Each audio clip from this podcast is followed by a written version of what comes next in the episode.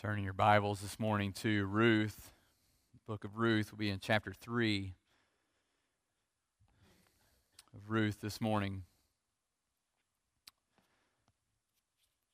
I wonder what stories from your childhood do you recall?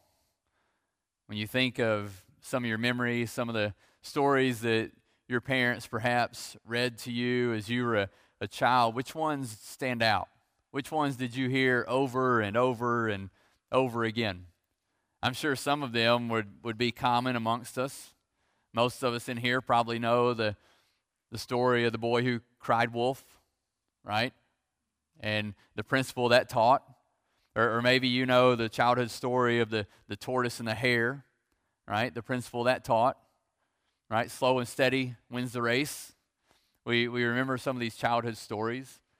But maybe some stories that you were told growing up are not necessarily fictional stories of teaching a principle, but perhaps they're historical stories that your parents or maybe a Sunday school teacher, or a mentor would tell you and talk to you about so that you would learn a valuable truth or a principle of life. I think of, of stories like Rome's destruction. Perhaps you remember sitting in history class and studying the, the fall of Rome, or maybe you had a Sunday school teacher or one of your parents that talked to you about the fall of Rome and how Rome really crumbled from the inside and the danger that lies before us and how that applies to us that we should learn that our greatest enemy may not be across the ocean, it could be here in our very country. Or maybe you remember hearing the story, as I did, of D Day when the Allied troops stormed a beach that really should never have been stormed. It was next to impossible to win, but we won it. And how that turned the tide of the war. And how sometimes we have to go forth and act courageously and do things that seem to be impossible, but we do it even when it's hard because it's worth it. And there's a battle that needs to be won. See, we are a people who learn from stories. We, we are a people who can learn lessons. We understand present realities through stories we hear, whether they're fictional stories like The Boy Who Cried Wolf, The Tortoise and the Hare, or whether they're stories of Rome's fall and D Day. We learn from stories, don't we? And in Ruth, we've talked about that. In Ruth, we've talked about two stories already. In Ruth chapter 1, Ruth chapter 2, we looked at first a story of suffering, then we looked at a story of providence, and looked at how those stories, what we see in Ruth and her account of what really happened in Ruth's life, how that informs us and helps us to understand our own days in which we go through suffering, our own days in which we, we look and we don't know what's going on, when it seems hopeless. But we know that in the midst of hopelessness, there's hope. Why? Because we know that suffering does not have the final word. Suffering is not final.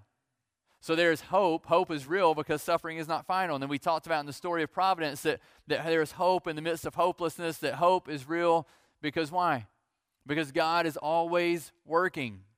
And so we, we read these stories and we're reminded that in the midst of our suffering, that there is hope in the midst of hopelessness in the midst of our questions, in the midst of our uncertainty, in the midst of our confusion of not knowing exactly what's going on or why things are happening, we know there's hope in the midst of this hopelessness because God is working. The same God that worked in Ruth is the same God that works in our lives today. So we find great hope there. Today we turn to a third story in the book of Ruth. We'll read Ruth chapter 3, verse 1, all the way through chapter 4, verse 12. It's a big chunk of scripture today, but the story we look at today is a story of redemption. A story that we see through Boaz and, and his life, a man that was we were introduced to in, in chapter 2, verse 1, where we read, Now Naomi had a relative of her husband's, a worthy man of the clan of Elimelech, whose name was Boaz. Then we read in, in chapter 2, verse 20, we learn that Boaz was not just an ordinary man, but Naomi identifies him to Ruth when she finds that Ruth had worked in his field. Says, May he be blessed of the Lord, whose kindness has not forsaken the living or the dead, because Naomi says, This man, Boaz, is a close relative of ours, one of our redeemers. One of our redeemers. So we learn that Boaz is a very important figure in the book of Ruth. And through what Boaz does in chapter 3 and chapter 4, we see a beautiful story of redemption. Now, there's, there's two things I want us to look at real quick before we get into the text, just kind of as a background. One is, is the whole idea of redemption. You, you hear that word. We just sang of, of Christ, our Redeemer, and we hear words of redemption, redeem, and, and what is it? Is it something you use? Sometimes you may or you may not, but for clarity's sake, to redeem something is to buy something back, to purchase it, to acquire it through paying a price, to ransom. It's a, a term from the marketplace, a term of commerce. It's something that you, you redeem something. Words about redemption occur over 20 times in the book of Ruth. Over 20 times. So it is an important illustration, is an important theme throughout the book of Ruth, this idea of redemption. Now, the second thing I want to tell you about, as far as in way of background, is this idea of the kinsman redeemer.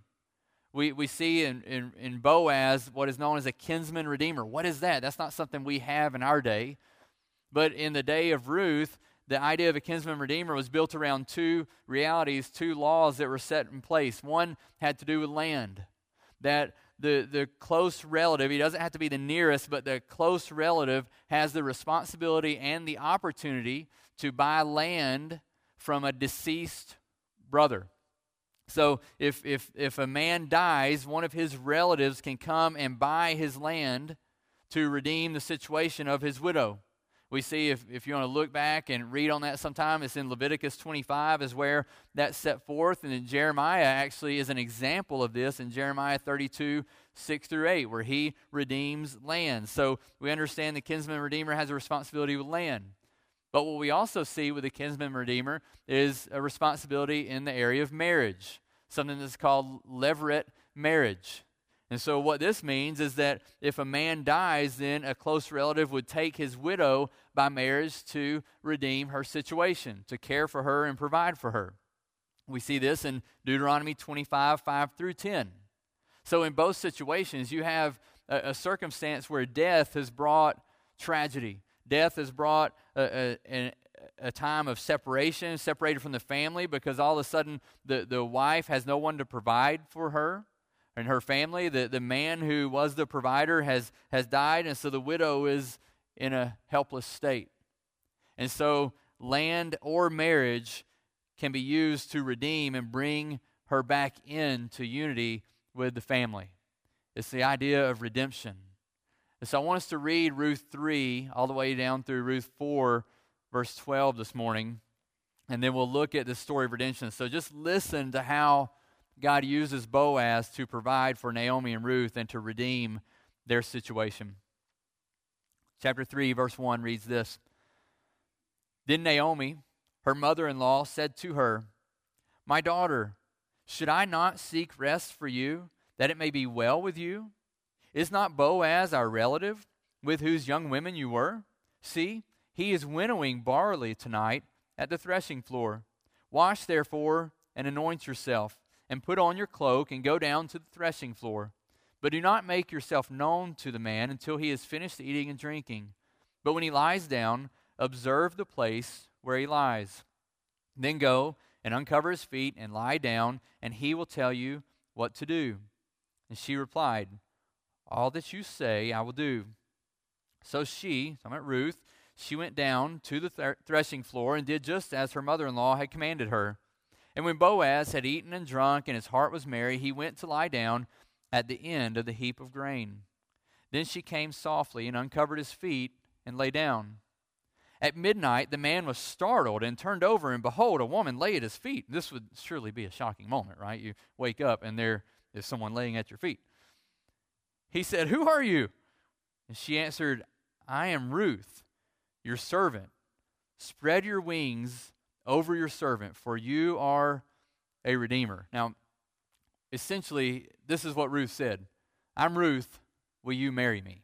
She's being pretty forward here. When she says, spread your wings over me. She is saying, Marry me. And what Naomi has done is Naomi is, is she's thinking in Ruth 1 and 2, and the, as the story progresses, and you can just sense that Naomi's mind is kind of churning and thinking, and she's going, Okay, uh, Ruth just happened to be in the field of Boaz. I don't think things just happened. We talked about that a couple weeks, but she did just happen to be there. And so I know God is a great God and a providential God, so this whole just happening thing probably isn't just happening. It is God's plan unfolding. And so Naomi says, Okay, let's just push things along. Why don't you go and lay down at his feet while he's sleeping, and then he'll tell you what to do.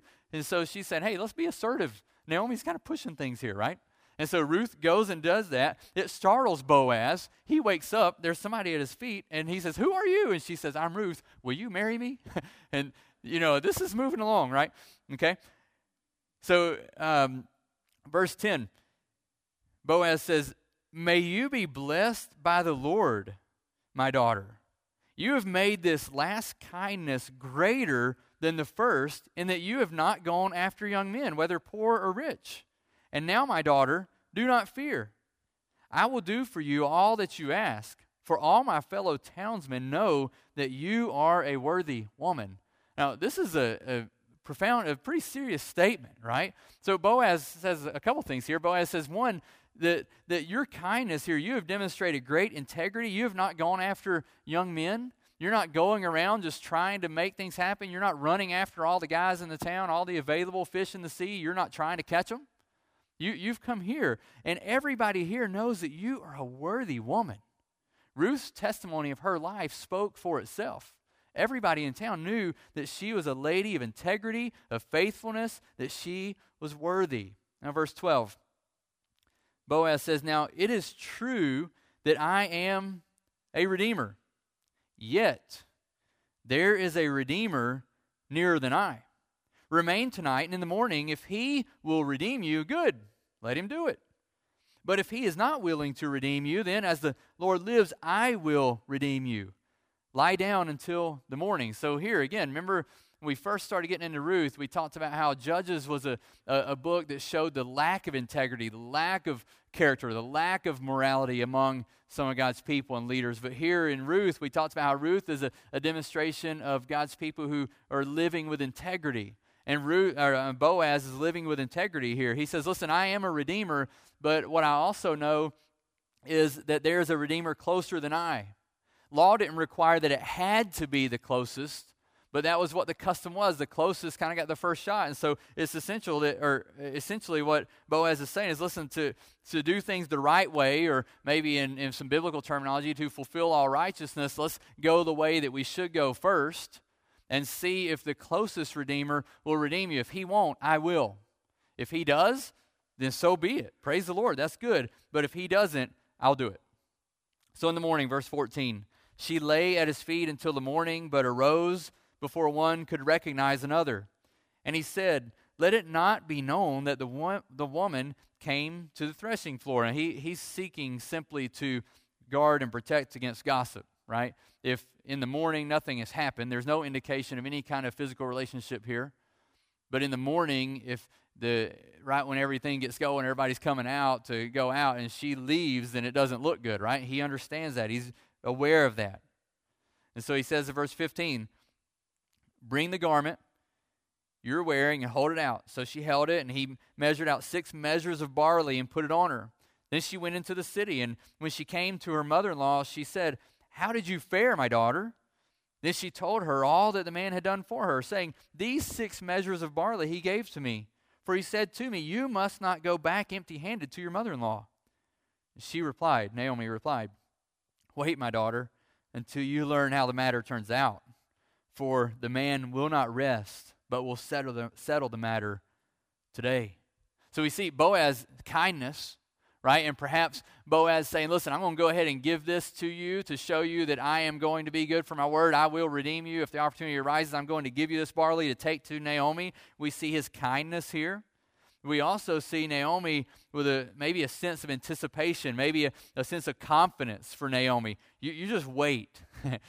I just want you to wait. I, I, had asked you to be assertive. So in the beginning of the chapter, she says, Hey, listen, let's be a little assertive here. Let's go. And you lay down at his feet. And then when he awakes, you say, Will you please take me in?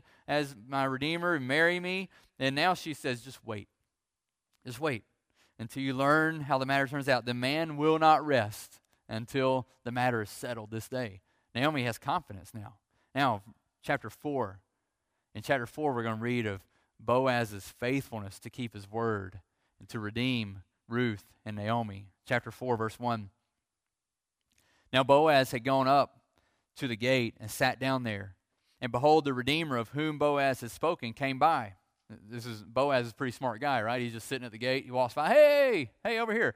All right, he's just carrying out Leviticus 25, what we talked about. This is Leviticus 25 in action.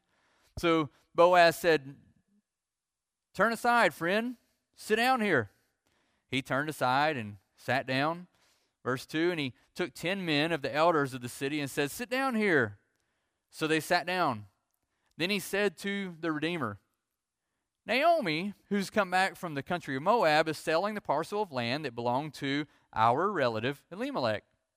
So I thought I would tell you of it and say, Buy it in the presence of those sitting here, in the presence of the elders of my people. If you will redeem it, redeem it. But if you will not, tell me that I may know, for there is no one besides you to redeem it. And I come after you. Right? Pretty, pretty simple, pretty straightforward. And he said, I'll redeem it. So the guy says, Hey, that's a good deal. I need some more land. I'll redeem it. Now, verse 5, Boaz says, Ah, but here's something you need to know. Verse 5. The land comes with responsibility, right? He says, Boaz said, The day you buy the field from the land of Naomi, you also acquire Ruth, the Moabite, the widow of the dead in order to perpetuate the name of the dead in his inheritance. There's the levirate marriage. Then, verse 6 Then the Redeemer said, I cannot redeem it for myself, lest I impair my own inheritance. Take my right of redemption yourself, for I cannot redeem it. There's a lack of ability, a lack of willingness to redeem it all of a sudden. So, what does Boaz do? Now, this was the custom. Boaz says, Okay, Cha-ching, I'm about to redeem this. There was a custom in former times in Israel concerning redeeming and exchanging. To confirm a transaction, the one drew off his sandal and gave it to the other, and this was the manner of attesting in Israel. So when the Redeemer said to Boaz, Buy it for yourself, he drew off his sandal. Then Boaz said to the elders and all the people, You are witnesses this day that I have bought from the hand of Naomi all that belonged to Elimelech and all that belonged to Chilion and Mahlon. Also, Ruth the Moabite, the widow of Mahlon, I have bought to be my wife, to perpetuate the name of the dead in his inheritance, that the name of the dead may not be cut off from among his brothers and from the gate of his native place. You are witnesses this day. Or Boaz just redeemed Ruth and Naomi. It's done. The custom, the requirement of the law was paid, and he redeemed the two ladies. Verse 11, then, now listen to this. Listen to this. This is beautiful. Then all the people who were at the gate and the elders said, We are witnesses. May the Lord make the woman who is coming into your house like Rachel and Leah, who together built up the house of Israel. May you act worthily in Ephrathah and be renowned in Bethlehem. And may your house be like the house of Perez, whom Tamar bore to Judah, because of the offspring that the Lord will give you by this young woman. All the people say, basically, may, may you be blessed and may your offspring be blessed. Oh, if they even knew what they were saying. We're going to find that out next week the, the depth and the extent of the blessing. They just said, May you be blessed. Oh, the Lord would answer that request. The Lord would indeed answer that request, and we will look at that next week. But today, I want you to see the story of redemption that we just read. You see, Naomi and Ruth are in a hopeless situation. They're alone. There's, there's no one to protect them, there's no one to provide for them. They are desperate for help. And, and, Boaz is their kinsman redeemer. He's kind of that glimmer of hope we talked about in verse 2 or verse 20 of chapter 2, where you see this first glimmer of hope that when, when Naomi finds out about Boaz, she, she's kind of it gets excited. She had been bitter, and now all of a sudden she had hope. And now the question in front of them at the end of 2 verse 20 is this is would Boaz actually redeem the situation? Would, would, would the one Naomi who had said, I don't want to be called Naomi, I want to be called Mara because I'm bitter. The Lord's been bitter to me. He's working against me. And we talked about that, what that means, and was that true or not. But in Naomi's perspective, the Lord was against her. All of a sudden, she has hope. So, would the one that had said, I'm bitter, would she be removed and taken out of the suffering and the sting of death? Would the one and the, the ones, I guess I should say, that had no family, would they be adopted in and brought back into family? Well, we know from reading chapter 3 and chapter 4, the answer is yes. The question is, how did that come about? Why did that come about? And what I want you to see, there's three reasons that Boaz redeemed Naomi and Ruth. Three reasons. Here's the first one Boaz held the position of redeemer. Boaz held the position of redeemer. We saw 2 1 and 220 that he was not the nearest relative, but he was a relative and he held that position. The nearest relative was not required, so he had the position to help them. The others in Bethlehem, they didn't hold that position, but, but Boaz held a unique position to be able to redeem Ruth and Naomi. Second reason. The second reason was that Boaz had the ability to redeem. He had the ability to redeem. In 2 1, he's described as a worthy man, or literally it would say of worth or of excellence. Perhaps he was excellent in character and integrity. Maybe he was, he was of worth because of the land. He was a wealthy landowner, perhaps. We, we don't know exactly, but regardless, what we do know is that, that Boaz was not restricted from redeeming. In verse 6 of chapter 4, the other Redeemer said, I cannot redeem it for myself. But Boaz had the ability to do so. He was not restricted. So he held the position of Redeemer. Second, he had the ability to redeem. And third, Boaz had the willingness to redeem. He had the willingness to redeem. In three, chapter, or chapter 3, verse 12 and 13, he said, I am a redeemer.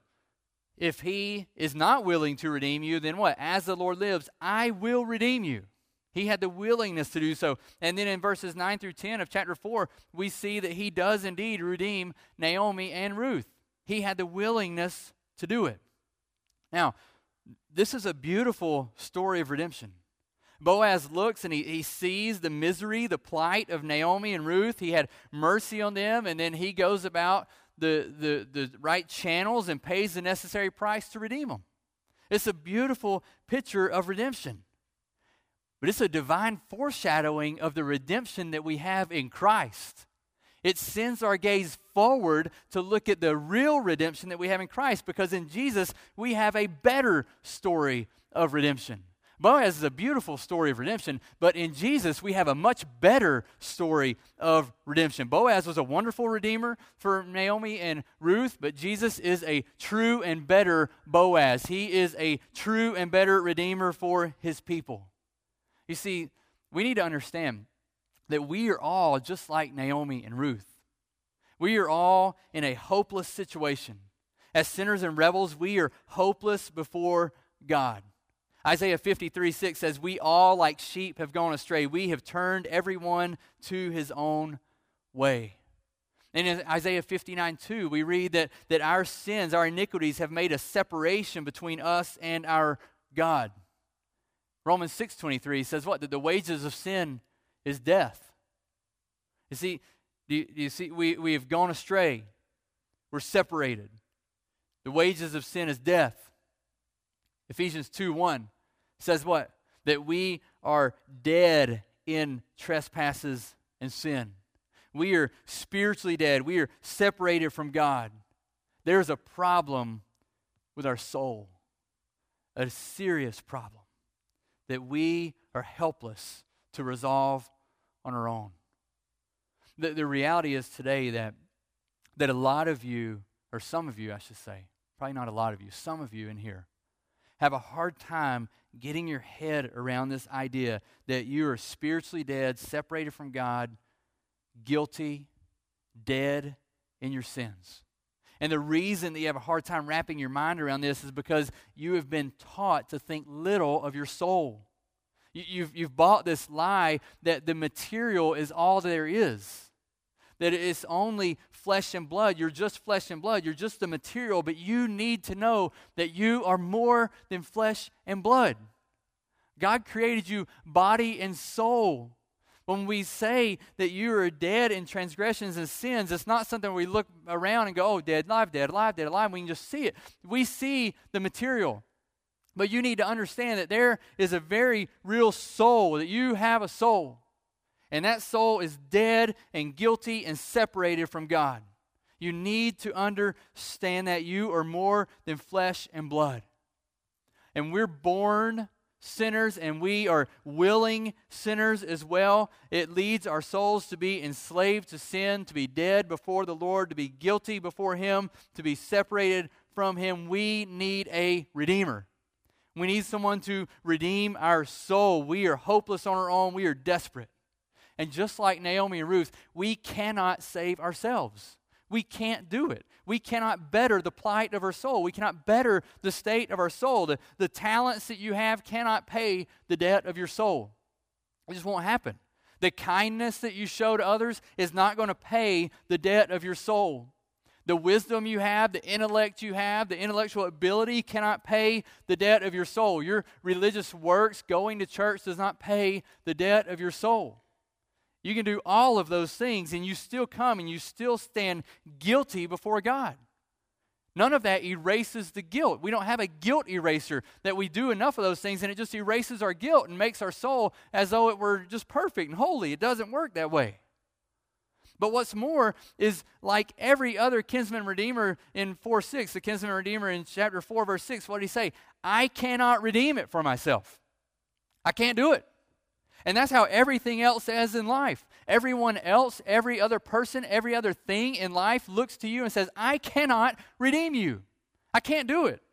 No one has enough money to pay the debt for your soul. They don't have enough money to do it. Your parents cannot pay the debt of your soul. The philosophy of man cannot pay the debt of your soul, it cannot remove the guilt. Science cannot remove the guilt. It cannot pay the debt of your soul. It cannot bring your dead soul back to life. It can't do it. Science cannot bring life to your dead heart. It's just not going to do it. So we are all alone. We're desperate. We're hopeless. We're in misery. We need a Redeemer. And thanks be to God that Jesus Christ is the true and better Boaz. He is our Redeemer. And so, just like there were three reasons that Boaz redeemed Naomi and Ruth, listen to these three reasons that Jesus redeems us three reasons that he redeems us. One, Jesus held the position of Redeemer. He holds the position of Redeemer. The triune God, Father, Son, and Holy Spirit, is a redeeming God. We are introduced to the concept of redemption in Exodus 6 when we hear God saying that I am or he says, Say therefore to the people of God, I am the Lord, and I will bring you out from under the burdens of the Egyptians and I will deliver you from slavery to them, and I will redeem you with an outstretched arm and with great acts of judgment. I will take you to be my people, and I will be your God, and you shall know that I am the Lord your God who has brought you out from under the burdens of the Egyptians. I am a redeeming God. And we know that because of that great precedent. This is what redemption looks like to take one that is in bondage and to redeem them out and make those who were not a people a people. I will be your God. You will be my people, he says. He is a redeeming God. But that is not when it started. That's the beautiful thing. We think about Jesus holding the position of Redeemer. He held it, and it was in plan for all time. He has always existed. He didn't just come into existence to redeem us, He has always existed, and the plan for Him to play the role as Redeemer is always a part of the plan. It was in place before creation. 1 Peter 1.20. We've read this before, but in 1 Peter 1, we read, knowing that you were ransomed, right? There it is. You're ransomed, you're bought, you're paid for, you're redeemed from the futile ways inherited from your forefathers, not with the perishable things such as silver or gold, or with the precious, but with the precious blood of Christ, like that of a lamb without blemish or spot. He was foreknown before the foundation of the world, but was made manifest in the last times for the sake of you. And in Acts 2:23, we looked at this passage on Easter Sunday. It says Jesus was delivered up according to the definite plan and foreknowledge of God. Jesus held the unique position as the redeeming God. He held the position of redeemer. He did not become a redeemer because he came and lived and died. He is the redeemer and it was a part of the plan of all times. He came and he died because he is a redeeming God and we worship him. He held the unique position of redeemer. The second reason that he redeemed us is this is that Jesus had the ability to redeem. Jesus had the ability to redeem. Two things stand out to me here. One, he had the ability to redeem because he was holy. He was holy. He was holy. No man could pay the necessary price for our souls. Why? Because men, all men, are sinful. But Jesus is holy, and he was able to redeem sin. No man is worthy, but Jesus is worthy. John knew this in John 1 26 to 29. John the Baptist is baptizing, and he says that they ask him a question. He says, Listen, I, I baptize with water, but among you stands one you do not know. Even he who comes after me, the strap of whose sandal I am not worthy to untie. John is saying, Listen, I'm, I'm coming, I'm preaching, I'm calling you to repentance, and I'm baptizing, but one is coming that I am not worthy to even untie his shoe. Not even worthy to get near him. The next day, John 129, the next day, he saw Jesus coming toward him and he said, Behold, the Lamb of God who takes away the sin of the world. And John's testimony is like, I'm not worthy, but he is worthy. He's the Lamb of God that takes away the sin of the world. 1 Peter 1 18 and 19. We read 20, 1 18 19. We said, You were ransomed not with the perishable things such as silver and gold, but with the precious blood of Christ, like that of what? A lamb without blemish or spot. He was holy. He's the holy Lamb of God who in Revelation 5 they said, What? Who's worthy? The word the Lamb is worthy. Why? Because he was without spot, without blemish. He gave his life for our sins. He was worthy. He had the ability to redeem because he was holy. He also had the ability to redeem because he had authority over death. He had the authority over death. He, he, was, he was one who was the good shepherd who laid down his life for his sheep, and he had the ability to take it up again and secure our redemption. He is the one who had authority over death. He is the God of the living. John 10, 17 to 18 says, I lay down my life that, that I may take it up again. No one takes it from me, but I lay it down of my own accord. I have authority to lay it down, and I have authority to take it up again. Jesus was holy, and Jesus had authority over death. Death might have been a foe, an unbeatable foe for all of us, but it was not unbeatable to God. Remember in Acts 2, we read also on Easter Sunday that, that death could not contain him. Could not contain him. Why? Because He is the way, the truth, and the life. He is the life. And there is no one greater than Him. He had the ability to save us, to redeem us. The third, perhaps the most beautiful thing of all, is He had the willingness to redeem us. He had the willingness. That's why He came. Mark 10 45. What does it say? Jesus says, I came not to be served, but to serve. And to do what? To give my life as a ransom for many. To give my life as a ransom for many. That's why he came, to give his life as a ransom. Luke 19 10, the Son of Man came what? To seek and to save the lost. In 1 Timothy 1:15 we read that the saying is trustworthy and deserving of full acceptance that Jesus Christ came into the world to save sinners. That's why he came. Hebrews 2 14 and 15. He himself likewise partook of the same things, that through his death he might destroy the one who has the power of death, that is, the devil, and deliver all those who, through fear of death, were subject to lifelong slavery. Why did Jesus come? He came to destroy death and to deliver those who lived under the fear of death. That's why he came. You talk about willingness. He came on a mission, the Missio Dei, the mission of God. He came to redeem. He was absolutely willing. It was the plan for all time. He came to free us. He came to seek and save the lost. He came to save sinners. He came to give his life as a ransom, the payment for us. Listen, hope is real because Jesus is our Redeemer. That's why. There, there's a, a lot of hopelessness today. But you need to know that Jesus is the Redeemer. Boaz is a beautiful story of it. He is a beautiful account. He is was, was indeed a kinsman redeemer, but Jesus is a true and better Boaz. An unbeliever, you cannot, you must not neglect the plight of your soul. You must not neglect the state of your soul. You must not buy into the idea that you're only flesh and blood, that it's just material things. Understand that you have a soul that is guilty, enslaved, and dead to sin. You are separated from God. And your soul absolutely influences every part of your life. You're standing before God as, as one deserving of his wrath and punishment. The plight is serious. But Jesus Christ came as a ransom for many. He came to seek and to save those who were lost. He came to redeem, to give his life as a ransom, to pay the payment.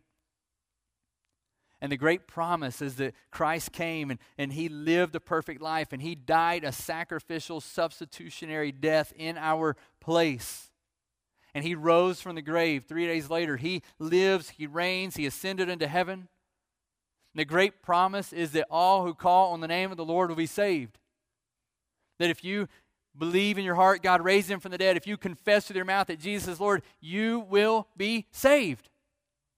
the, the great testimony, the great call from Jesus, the beginning of his ministry, and throughout Acts, we see is this call to repent, to turn from your sins, to turn from serving yourself, turn to the Lord, serving him as Lord, and to believe, trust in him, turn in faith. Repent and believe.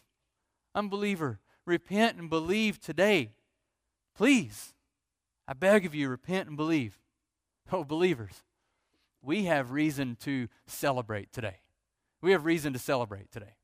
I, I just want you to know that we have been redeemed. The story of redemption is one that we can celebrate. We have been bought, we've been ransomed, our debt has been paid. Our debt's been paid. Romans 3 22 to 25. The righteousness of God through faith in Jesus Christ for all who believe has been revealed. There's no distinction, for all have sinned and fallen short of the glory of God and are justified by His grace as a gift through what? Through the redemption that is in Jesus Christ, whom God put forward as a propitiation by His blood to be received by faith. This was to show God's righteousness because in his divine forbearance he passed over the former sins. Listen, we have great cause to rejoice in the redemption that is through Christ and comes through faith. Galatians 3 13, Christ redeemed us from the curse of the law by re- becoming a curse for us. Oh, believer, rejoice in that. We have been redeemed why? Because Christ became a curse for us. The curse that we should incur, the curse that we should receive, Christ became a curse for us. Why? Because cursed is everyone who hangs on a tree, it says. In Galatians 4, 4 through 5, we read, But when the fullness of time had come, God sent forth his Son, born of a woman, born under the law, to redeem those who were under the law. So that, why? What's the purpose? Why? Why does he even redeem us? Because we are to be adopted as sons, so that we might be adopted as sons. he brought us those who were separated, those who were alienated, those who were hopeless in despair, alone, brought us in and adopted us through redemption into his family. Ephesians 1 7 and 8. We meditated on a few minutes ago. In him we have redemption through his blood. What? The forgiveness of our trespasses, according to the riches of his grace, which he lavished upon us in Christ Jesus. Colossians 1 13 and 14. He has delivered us from the domain of darkness and transferred us to the kingdom of His beloved Son, in whom we have redemption, the forgiveness of sins. Believer, know that you have been redeemed by Christ, the true and better Boaz, and that there is forgiveness in Him. Redemption and forgiveness seen as the same thing here in, here in Colossians 1 13 and 14, in whom we have redemption, the forgiveness of sins. So there is hope in the midst of hopelessness. There's hope in the midst of hopelessness. Hope is real because we who were dead have been made alive. Hope is real because there is no condemnation for those who are in Christ. Hope is real because nothing can separate us from the love of our Redeemer. Hope is real because we are no longer in bondage to sin. Hope is real because our inheritance is sure and certain. Hope is real because we no longer fear the sting of death. Hope is real because Jesus is our Redeemer and He lives. The worship team's coming. We're going to sing and we're going to rejoice in our Redeemer. We're going to glory in our Redeemer. We have great cause for rejoicing, Christians. Church, we have great cause for lifting high the name of Christ. Why? Because He is our Redeemer, and because He lives, because He is our Redeemer, hope is real. So I don't know what you're going through, I don't know where you find yourself today, but there is hope in the midst of hopelessness because Christ is our Redeemer. Let's stand and let's sing and let's praise our great Redeemer.